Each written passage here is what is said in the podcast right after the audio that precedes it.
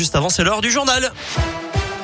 On commence par vos conditions de circulation avec des difficultés euh, autour de Rion actuellement sur la 71 et à la 89 dans les deux sens à cause d'une zone en travaux entre Combronde et Rion donc dans les deux sens. Soyez patients dans le secteur.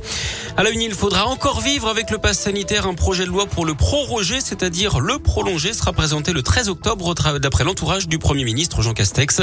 Le gouvernement qui pourrait tout de même lâcher du lest hein, dans les territoires les moins impactés par l'épidémie. Un conseil de défense est prévu après-demain. Un pass sanitaire local pourrait être créé pour ajuster les contraintes en fonction de la situation dans chaque territoire.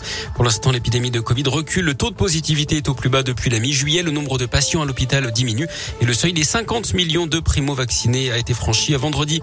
La primaire écologiste, on aura une finale entre Yannick Jadot et Sandrine Rousseau après les résultats d'hier. Ils s'affronteront lors d'un second tour du 25 au 28 septembre. Plus de 106 000 personnes se sont exprimées lors de ce scrutin. Ce drame dans le Puy-de-Dôme, l'automobiliste de 32 ans grièvement blessé après un accident de la route ce week-end entre Chap et Enza a succombé à ses blessures d'après la montagne.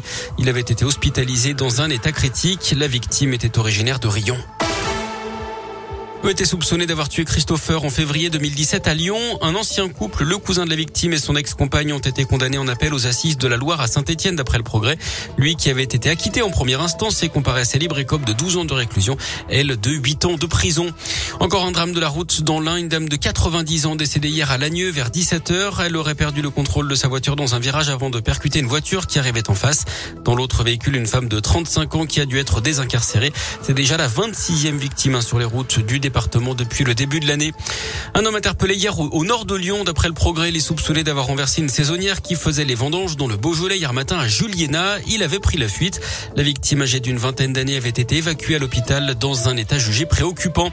Et puis les recherches se poursuivent pour retrouver Gérard Champal, cet homme de 77 ans disparu depuis jeudi dernier à Saint-Romain au Mont-d'Or près de Lyon. Des bénévoles ont ratissé le Val-de-Saône hier entre le Rhône et l'Ain. 19 communes au total passées au peigne fin. La Saône a également été sondé. Les recherches devaient reprendre ce matin. Du sport du foot et un chiffre 100 millions d'euros, c'est le montant qu'aurait proposé le prince héritier du Cambodge pour racheter la Saint-Etienne. D'après nos confrères d'aujourd'hui en France, Norodom Ravichak, âgé de 47 ans, aurait transmis cette offre ces derniers jours avec le projet de monter une équipe compétitive alors que sa famille entretient des liens étroits avec la France depuis maintenant plusieurs générations. Sur le terrain, les Verts vont mal, hein. ils sont toujours avant-dernier après leur défaite contre Bordeaux ce week-end. Clermont a arraché le nul à 10 contre 11 à Brest, un partout. L'OL a tenu au PSG mais a fini par céder hier au Parc des Princes de Buzyn. Et puis en cyclisme, pas de mondiaux pour Romain Bardet, le coureur de Brioude dans a préféré déclarer forfait pour les mondiaux cette semaine en Belgique. Il a en fait pris un coup de froid ces derniers jours et s'est un peu affaibli.